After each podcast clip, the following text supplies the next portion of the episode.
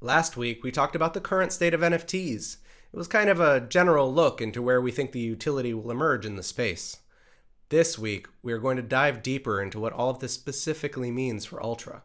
Make sure to stick around for some hints about how we're looking to use NFTs in games within Ultra's projects.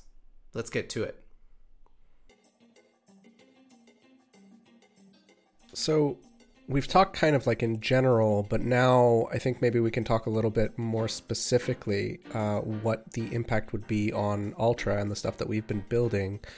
Um, I, I think I'd like to start with uh, access to exclusive DLCs and ways for modders to make money through supportive communities. It's something that we've like broached the topic before, but uh, from my perspective, it's something that is utterly unique about our proposition and potentially groundbreaking and very interesting for the communities that are built around people who build mods for games. User generated content is, again, one major um, angle of use cases of NFTs um, because you can prog- you can let a developer open up his game development under certain rules. Like for example he, he can he can build within his game. He can decide okay you know i'm to create like a mod infrastructure for my game so that you can extend it with new functionality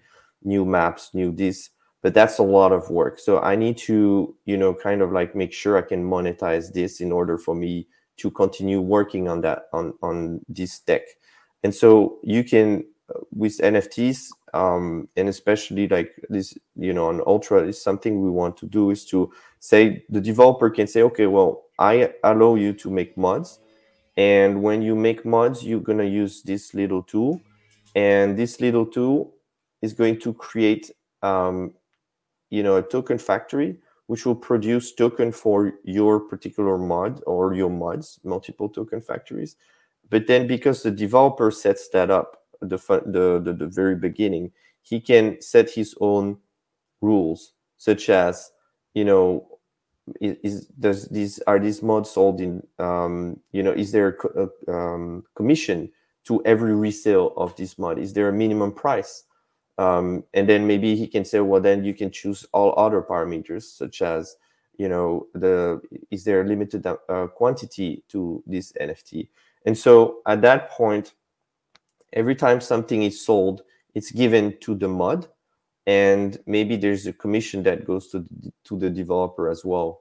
Um, and so, I, like in that way, he can finance the development of his mod infrastructure while opening new opportunities for creators to monetize their efforts and also um, in you know the process adding a lot of um, value and uniqueness to to a game. Like you, can imagine if people can start sending skins and start creating skins of you know your character in game, and some of them just exist in a single um, you know version in a single uh, unit, and then some of them exist in ten, some of them in in thousand. You know, you you you will start seeing in game a lot more diversity than there is today, and and of course. Um, all of these NFTs will again benefit from the ability to guarantee scarcity because you can see on the token factory what is the max amount of units that this particular skin can have um, in the game and and and so you know this again adds a lot of value i think uh, to to the yeah. game space yeah i think the the important part as well with this modding because right now the game developers you know if they create uh, an environment when people can create content and add it to the game, mods, skins, and everything, uh, they're not rewarded for it. Uh, they're rewarded for it in a sense that their community grow. Their game usually lasts longer because there is so many people fan of it that can contribute to it, but they're not rewarded. So today they're rewarded to actually create this mechanism and make it available. So the game becomes more interesting, and for them they're like, okay, sure, and I earn from it, so fine. Um, but at the same time, what's very exciting is the content created by those users, this community. They also can promote this content. So they can create a rare skin and say, hey, I'm going to do it in partnership with a brand. Why not? Uh, I'm gonna work with them, make a big marketing campaign, make a big event, make a tournament, and make it one there, whatever. And actually, this is something they created from somebody else's technology. So so made a full game, make all the all the tools, but they can benefit from it, and that brings a lot of traction to the game again. So you can create your own business around the business of others without much friction, uh, because they prepare the pipe for it, and then you're using it, and then you're commer- commercializing it in a sense, which is usually not feasible. But here you could do it, and everybody would, I would say, win from it, whether it's the users, the brands, the the game. Uh, that's actually something that we covered in the podcast with Hustle last week, where part of the problem with games today is you have kind of like a peak, a spike, and making sure that that peak or spike of use by uh, your community is long, long and wide is actually really quite difficult. And what we what we've been talking about really is leveraging NFT technology and in, in ensuring that the amount of people and the uh, quality of your community stays uh, wide and high versus um, peaks out and then drops to very few users because they're just not very engaged in what you're doing anymore.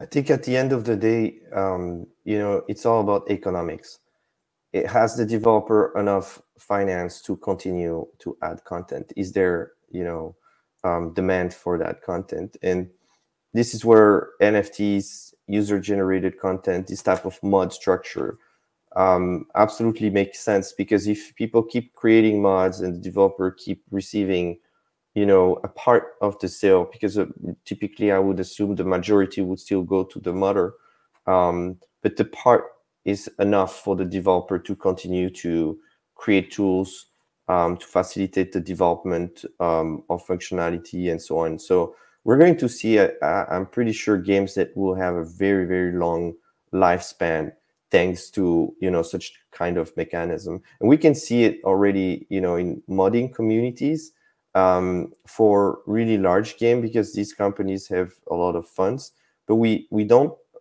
we don't always see it for indies and we only see it for indie games that are massively successful. So this will gives them a, you know a new angle um, of uh, finance and and this we're all you know for it. Um, this is kind of like w- what our objective at ultra is is you know to help developers succeed. Um, and you help them succeed by providing them uh, tools um, and ways to develop and add functionalities faster um, in a more cost effective way. And this is one of the things that um, we will provide them. Thanks again to David and Nicholas for joining us today on the Ultra Chill podcast. We at Ultra look forward to sharing our innovations around NFT technology and will continue to do so. Make sure to like and subscribe if you want to hear more. Keep it ultra chill.